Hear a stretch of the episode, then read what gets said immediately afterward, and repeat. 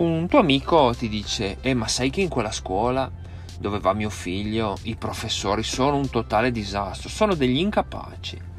Ma il caso vuole però che tu la settimana precedente hai letto un articolo sul giornale che diceva proprio l'opposto. E quindi guarda ma io ti faccio vedere l'articolo.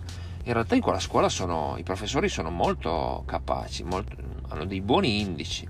Ah no ma sai io dicevo solo i professori dove va mio figlio nella, nella sua classe gli altri non so mica Beh, questa si chiama fallacia del cecchino texano e perché si chiama così? Perché parte da una storia inventata in cui un re cerca un tiratore scelto.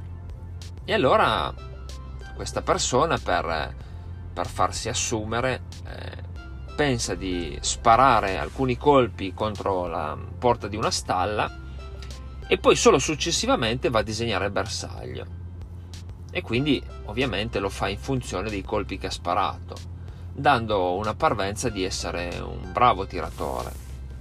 Ed è quello proprio che ha fatto il tuo amico, ovvero ha disegnato il bersaglio, ha specificato quello che voleva dire solo successivamente. Però si tratta di una fallacia, di un errore logico, perché la prima affermazione è probabilmente quella che avrebbe voluto che passasse, la solo corretta successivamente per dargli una parvenza di verità e quindi farla passare come corretta.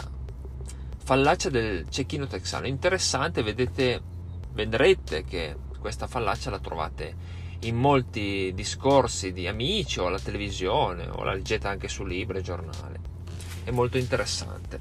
Grazie e buona giornata.